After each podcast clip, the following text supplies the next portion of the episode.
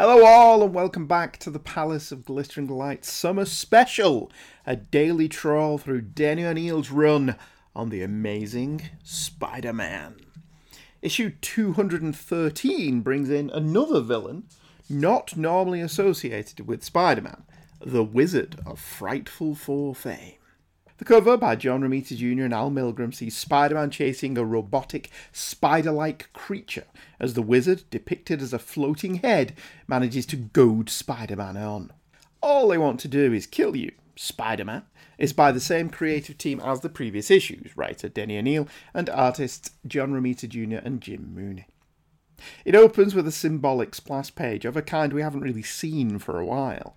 Spider Man is back to the reader, suspended by a web line, looks on at two shadowy figures. One is clearly the wizard, the other, a mystery. The story opens almost immediately after the last one, with the rainstorm, implied to be caused at least partially by Hydro Man, still raging over New York City. Over at Rikers Island prison, the storm covers a breakout. The mysterious figure recovers the wizard from jail, and with the aid of a large sea creature, they make their escape. We've already mentioned O'Neil's excellent story construction, and it's no different in this issue. Two pages in, he's set up the villains, that one of them has a mad on for Spider Man, and given us clues to who the mystery figure might be. All top notch stuff. O'Neil then gives us more of Peter's problems. His Spider Man costume is still stinky and itchy, and so, using a chemical bath of his own devising, Peter leaves the costume to soak, which will hopefully remove the smell and itching problem. In the meantime, he's popping out for a date with Deborah Whitman. He's glad of the reason to leave. His next door neighbour's country caterwauling is still driving him nuts. He's very mean about the date, though. A date with Deb Whitman is the most exciting thing in the world, he thinks, but it beats listening to that. There are interesting psychological reasons for Peter's casual disregard for Deb we could get into. With her oversized specs, mousy personality, and bookish nature, she's very much like Peter was in high school before being Spider Man, and his relationship with outgoing, forceful women like MJ and Gwen has changed him. It's quite disheartening to see Peter treat this poor woman this badly, especially given his past. On his way out, Peter is gobsmacked by his hot new neighbour, as in he turns into a quivering, wobbly kneed wreck, to the point where he forgets poor Deb's name.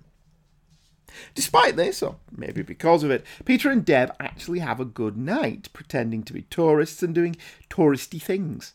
Deb even invites Peter up to her apartment at the end of the date, an invite to that, fool that he is, he turns down when he hears a report about a giant mechanical spider crawling up the World Trade Center. Again, his uncensored thoughts about Deb are not flattering to Peter, who calls her a nice kid and thinks nothing of the kiss they shared. He returns home to his costume, from which he has successfully managed to remove the smell and the itchiness, but also half of the colour. Romita provides us with another great travelogue of New York, this time from the spider's eye view. Spider Man tracks down the giant spider and disposes of it, but during the fight, the wizard manages to get a reading on the waves emitted by his spider sense. What? Spider Man's spider sense gives off waves? Look, we're on shaky ground with the spider sense as it is, scientifically speaking, but to establish it gives off radio like waves seems a bit weird.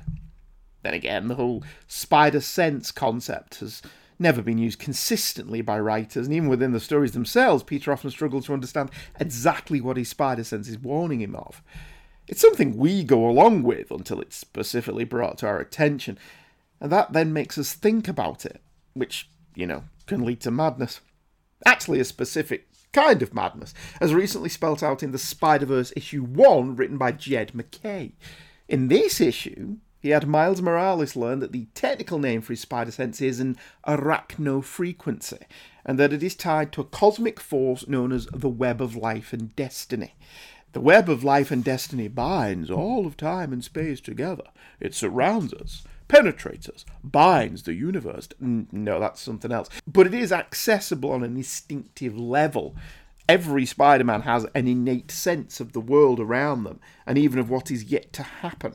Apparently, each Spider Man from every alternate dimension has a unique and distinctive arachno frequency. See what I mean about overanalyzing it, leading to madness? Kinda wish we'd left it alone. As in many of Neil's scripts, he starts to bring it all together, although, as with many comics, the timeline gets out of whack. The events of the story indicate that this is all the same night, but it can't be. Peter left his apartment in his Spider Man costume late on Saturday night. He specifically references being home for 11pm. However, two events happen that imply the next sequence of events are the next day. Number one, a wino named Charles Fortescue Smithington IV takes to the roof of Peter's apartment building to get drunk. That's an impressively implausible name. B. Peter is returning home in his civvies from ESU, thinking of how the university is putting up the fee for using the labs. He also has some cloth and thread that he just bought to sew himself a new suit because he doesn't really fancy swinging around in a light blue and pink outfit. Number three, when he gets home, his neighbours are collecting the mail. Would they be really doing this at midnight? Number four, Peter's sexy new neighbour tells Peter of a tenants' meeting on the roof to discuss a rent strike. Peter agrees to attend, however, this is all a ruse by the wizard. He's tracked Spider Man's spider sense to Peter's apartment building, meaning he knows where Peter lives. He doesn't know which apartment, and he doesn't actually know that Peter is Spider Man, but there seems quite a breach of security for Peter.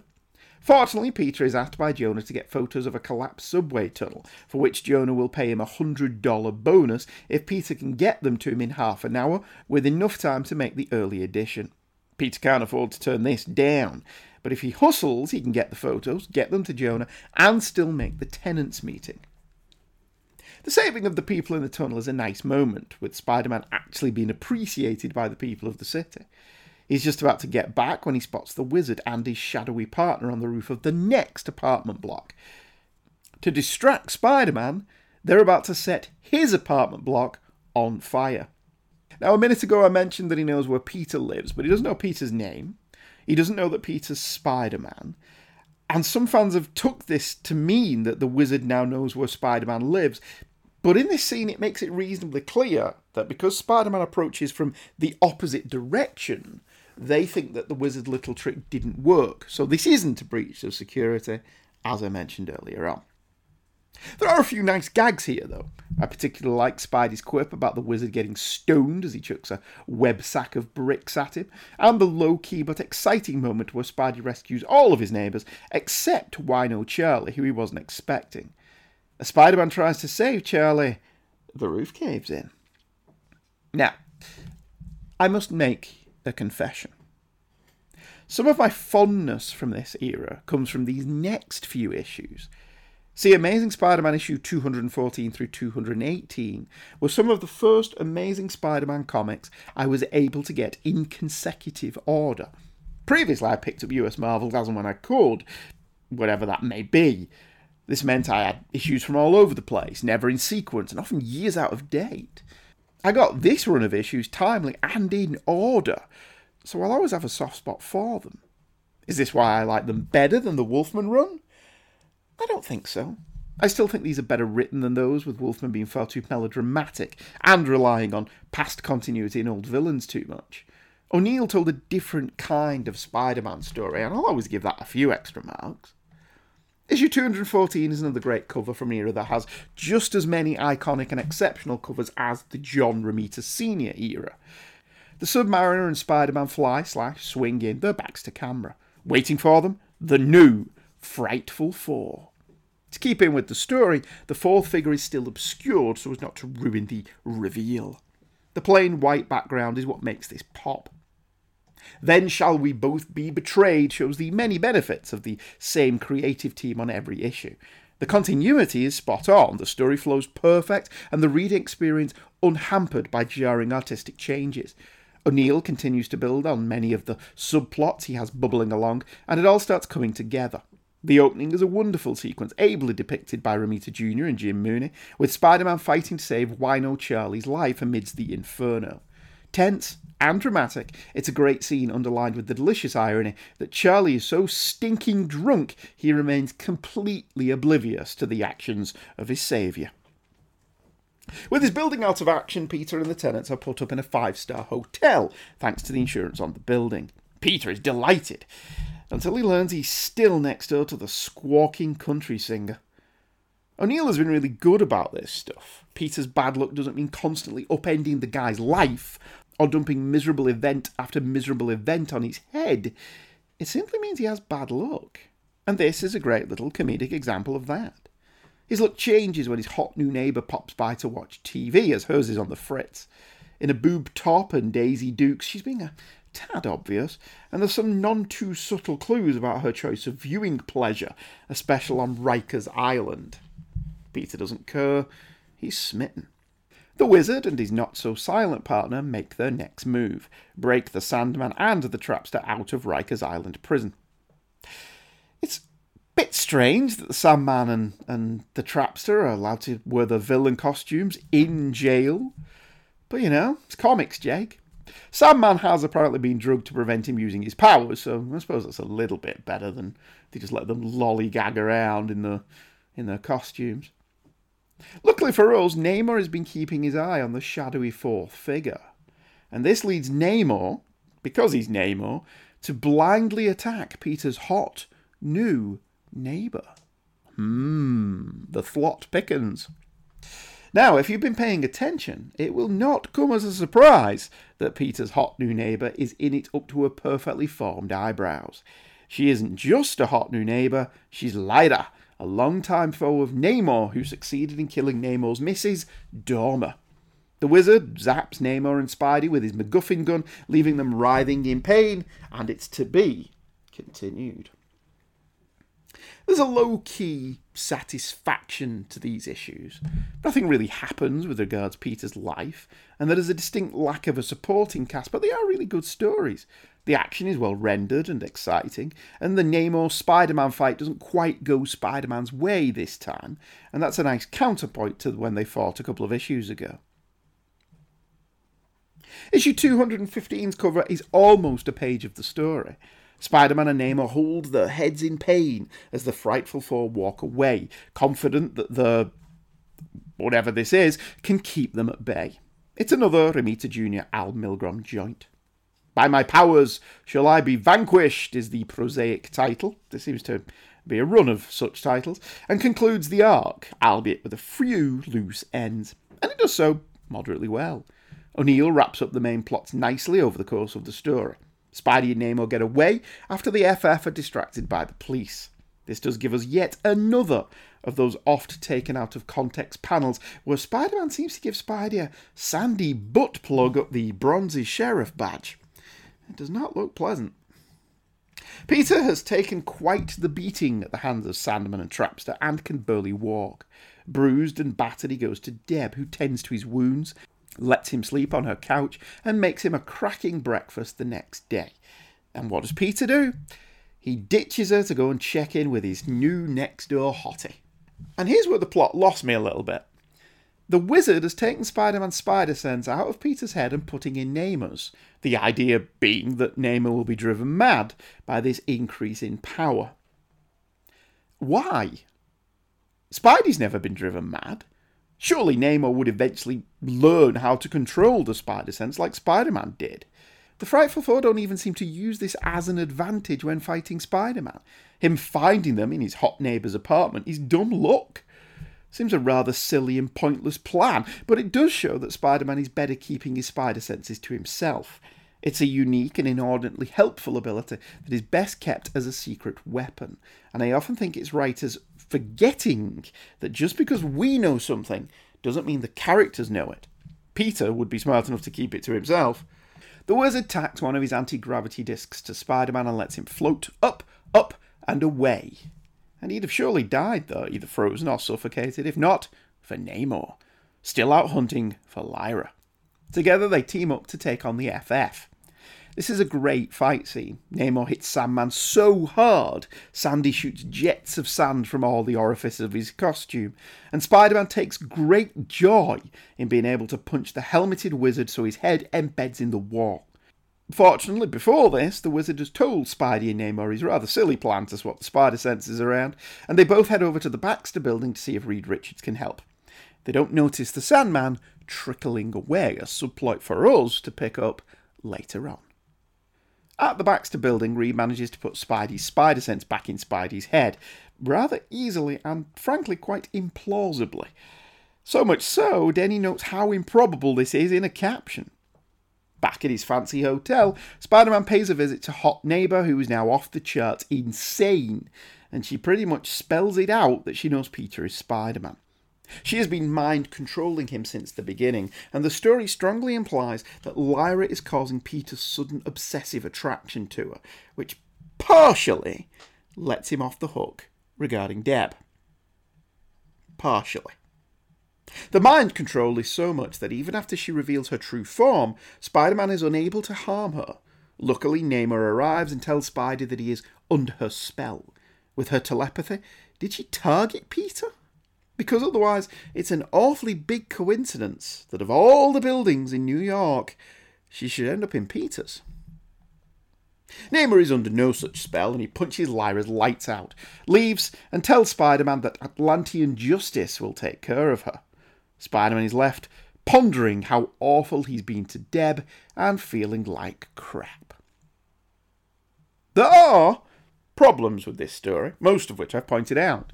The FF's plan doesn't make a lick of sense. The wizard's infatuation with Spider Man is odd, given his track record is more with Reed Richards. And it could have been made a little clearer if Llyra knew Peter was Spider Man and targeted him directly, or if this was dumb luck. But overall, it's a decent enough arc. Namor is as obnoxious and arrogant as ever, and let's be honest, that's how I like him. He's not the buffoon that Aquaman has been turned into. He's a regal character, slightly aloof, and there's the torn between two worlds angle that works for him. There's the good luck, bad luck scenario with his building being fried and him getting a nice four star hotel, contrasted with Llyra playing him for a fool and his treatment of Deb as a result of that. Issue 216 has a stupendous cover. Spider Man swings over the New York Marathon trying to stop a sniper. In an inset, we're promised the return of Madame Web. The level of detail in this cover is at almost Perezian levels. Another corker from John Romita Jr. and Al Milgrom. Marathon may be the pinnacle of O'Neil's run on the book, acting as both the culmination of prior plot threads whilst also being a reaffirmation of who Spider Man is. It's actually a low key triumph. Regular listeners will know I quite like chronology, and therefore this issue is baffling. Ostensibly, it takes place immediately after the last. Spider Man is still in a bad way, bruised and limping and such, and his costume is torn and ragged, notably the cuts across his forehead. However, he's carrying a web sack, which he didn't have at the end of last issue. His thought balloons tell us he's heading back home, his building having been repaired after the devastation wrought by the wizard. I can only assume damage control were involved in the fixing of Peter's apartment building because anyone who has ever had any house damage knows it can take weeks for the insurance to sort it all out. So Peter must have been to the hotel, packed up his stuff, and so this has to be a few hours after last issue rather than mere seconds. The splash is lovely. Spider Man walks dejected on a rooftop, evoking many a Ditko image. He's in a really bad way, and if we tot up the damage he's took over the last few issues with barely any rest, we can see not only is he badly wounded, but he's also suffering from exhaustion. O'Neil sells the hero that could be you angle without beating us over the head with it. Really does Batman complain that he's tired? Peter decides to go and see Deb for some more TLC. After the last time, she'd be well within her rights to tell him to piss off. Oddly, he seems to leave the web pack behind somewhere. He can't have only taken that one change of clothes. And if he takes off his costume rather than leaving it underneath his civvies, where does that go? He does take it off, because he's not got it on in the next couple of scenes. On the subway, Peter thinks that maybe there's a chance for he and Deb, showing that he hasn't been paying attention. He even thinks about MJ and Gwen for the first time in a long while. As Peter gets off the subway, he notes posters for a Barney Wicker, a political hopeful running for congressman. He pays the usual amount of attention, which is to say, not very much at all. This is also in keeping with Peter's apolitical stance. Even in the Stan years, although Peter was with politically active people, he seemed to be wary and distrustful of all politicians, and O'Neil keeps that characteristic intact. The drop by at Deb's does not go according to plan. Deb's old boyfriend Biff Rifkin has breezed back into her life, and whilst he's a bit of a jock jerk, he does treat Deb well, which is more than we can say for our Mr. Parker. In lieu of female TLC, Peter is forced to head to Greenwich Hospital. Throughout the issue, O'Neil again shows off his talents. He allows for background details like Barney Wicker posters, information about the upcoming marathon taking place tomorrow, and New York citizens' reaction to same, all whilst Peter is in the foreground, paying little attention to it all. At the hospital, Peter is patched up and told that whilst he hasn't broken his ankle, he has sprained it and should stay off it for a week. Hmm, yeah, let's see how that goes. Whilst waiting for the doctor to bandage it up, he overhears a conversation that sounds ominous. Three men are plotting a shooting that will take someone out of the race permanently. It's never explained who these three men are or why they were plotting this assassination in a hospital, but Peter assumes that they are talking about a runner and he asks if Madame Web can help. She is of no use at all, and Peter spends the next few days telling himself he can't get involved. He's in a bad way, he's got a sprained ankle, he's exhausted, and has a banging headache. All of which pales into comparison with the poor sap who doesn't know he only has one day left to live. The three panels on page 11 where Peter realises he has to do something are wonderful. They're the moment where the music swells, the moment where the hero realises what he has to do, whatever the cost, and it's a wonderful mix of thoughts and images sequential comic storytelling at its very best. The rest of the issue is pretty fast paced. Spider Man follows the runners, preventing hit and runs from drunk drivers, pickpockets, disabled participants from being crushed, and kids from falling from a broken balcony, but he never finds out who the intended victim is. He even has some fun at Jonah's expense, who, for some reason, is here taking photos of the event himself. All the while, he ignores a ringing phone, only for a bystander to flag him down. The calls have been for him. It's Madame Web, and she points out that it's Wicker who is the target. The race was a political one, not a literal one, and she points him to two men on a nearby water tower with an Armalite A10 automatic rifle. Curiously, there were three men at the hospital. Despite the strain and the pain, Spider Man stops them by ripping the roof off a water tower and dropping it on their heads. Spider Man running his own gauntlet is similar to the one ran by the marathon runners, in that Spider must push past the pain barrier, the wall, that moment of peak exhaustion, to achieve his goals. It's a potent metaphor for Spider Man, who has a number of stories about never giving up when all seems lost. It's also one of the more subtle examples of it. O'Neil also seems to like leaving our hero in the dark. We and he never find out why these guys wanted to kill Wicker. Wicker never finds out this was even happening and there's at least one person who got away. But it's still a thematically rich action story with a few really nice character moments for Peter. That's it for today's daily instalment. Uh, next time we'll be covering issues 217 through 219. But first, before we go, I promised we would look at email, so let's do that. And that email comes from Just Brian, which is nice. Hi, Brian. Hi, Andy. I'm listening to your episode on the novelizations of the Star Trek films. I read the Star Trek 4 novel perhaps 30 years ago, but a couple of interesting elements stand out. Kirk and Spock need cash for bus fare, so Kirk sells his Benjamin Franklin glasses to an antiques dealer. Not having change for the bus, Kirk buys a peppermint patty and gives it to Spock, who eats it. Spock realizes that the candy contains sucrose, which is apparently intoxicating to Vulcans.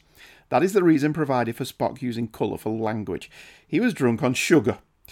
Your discussion of the books bring back fond memories. Stay safe, Brian Rockland, New York. Well, thank you, Brian. I didn't notice that. Oh, yeah, he does give him uh, some candy, doesn't he? Yeah, I have noticed the intoxicating thing.